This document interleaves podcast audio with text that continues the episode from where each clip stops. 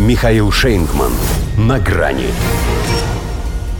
Показали зубы. Правительство Японии уличило Байдена во лжи. Здравствуйте. На грани. До международного скандала у них, конечно, не дойдет.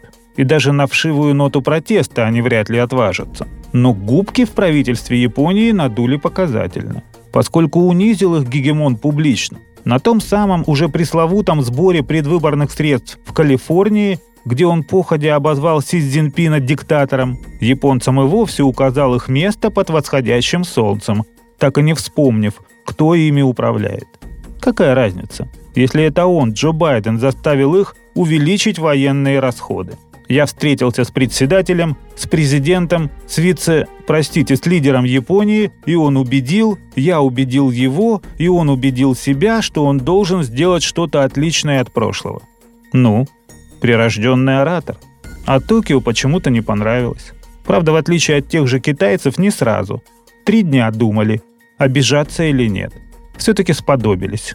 Хотя истинный смысл высказываний президента США до конца неизвестен, мы заявили, что решение о повышении оборонного бюджета было принято нами на наших собственных выводах, поэтому подобные высказывания вводят в заблуждение.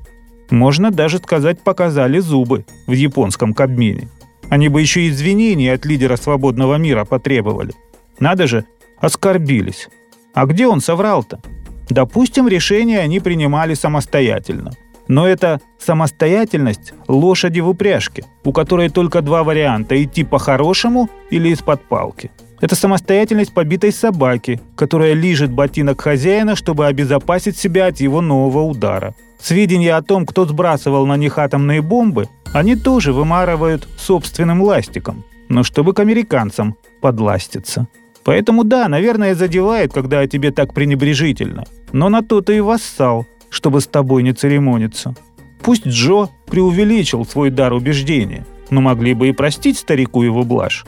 В конце концов, не так важно, просил он их втянуться в противостояние с Россией или нет. Главное, что они сделали ему приятно, коль гордится теперь этим и выдает за свое геополитическое достижение. К тому же, не зацепись они за слова, никто на них и внимания бы не обратил, ибо а что тут такого-то? Для США обычное дело прогибать своих партнеров. И лучше бы Фумио Кисиди согласиться с версией хозяина. Если признать, что лезут они на рожон под давлением, то можно сойти только за безвольных. А если доказывать, что сами так хотят, то еще и за глупых. Подумайте, когда вы слышали, чтобы Токио интересовался тем, что происходит в центре Европы? Риторически продолжал Байден в Калифорнии закапывать независимость Японии. Подумали, Последний раз 78 лет назад. Они тогда тоже на собственных выводах вступили в союз с тем еще гегемоном. До сих пор в толк не возьмут и почему они без Курил остались. Ничего, отныне мы им это каждый год 3 сентября объяснять будем. Теперь это у нас конкретно День Победы над милитаристской Японией. И худо, если их собственные выводы, наконец, не окажутся правильными. До свидания. На грани с Михаилом Шейнгманом.